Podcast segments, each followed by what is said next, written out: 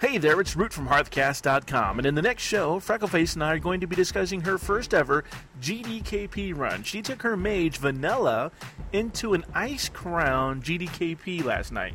And, well, we'll just have to find out more when we record the show. This is a chance for you to ask any GDKP questions you might have.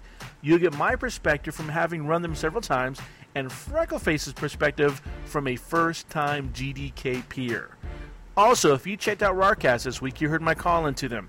Hearthcast is matching their VIP perks where we can, meaning that you can get a shout out from us here, a 30 second custom commercial to air during four upcoming episodes on both Rarcast and Hearthcast, and even be a guest on both Rarcast and Hearthcast as well. We are doing whatever we can do to help get the Rarcast crew to BlizzCon safely and comfortably to represent us, the average World of Warcraft players. So go help out Rarcast and get your GDKP questions in before we record our next show.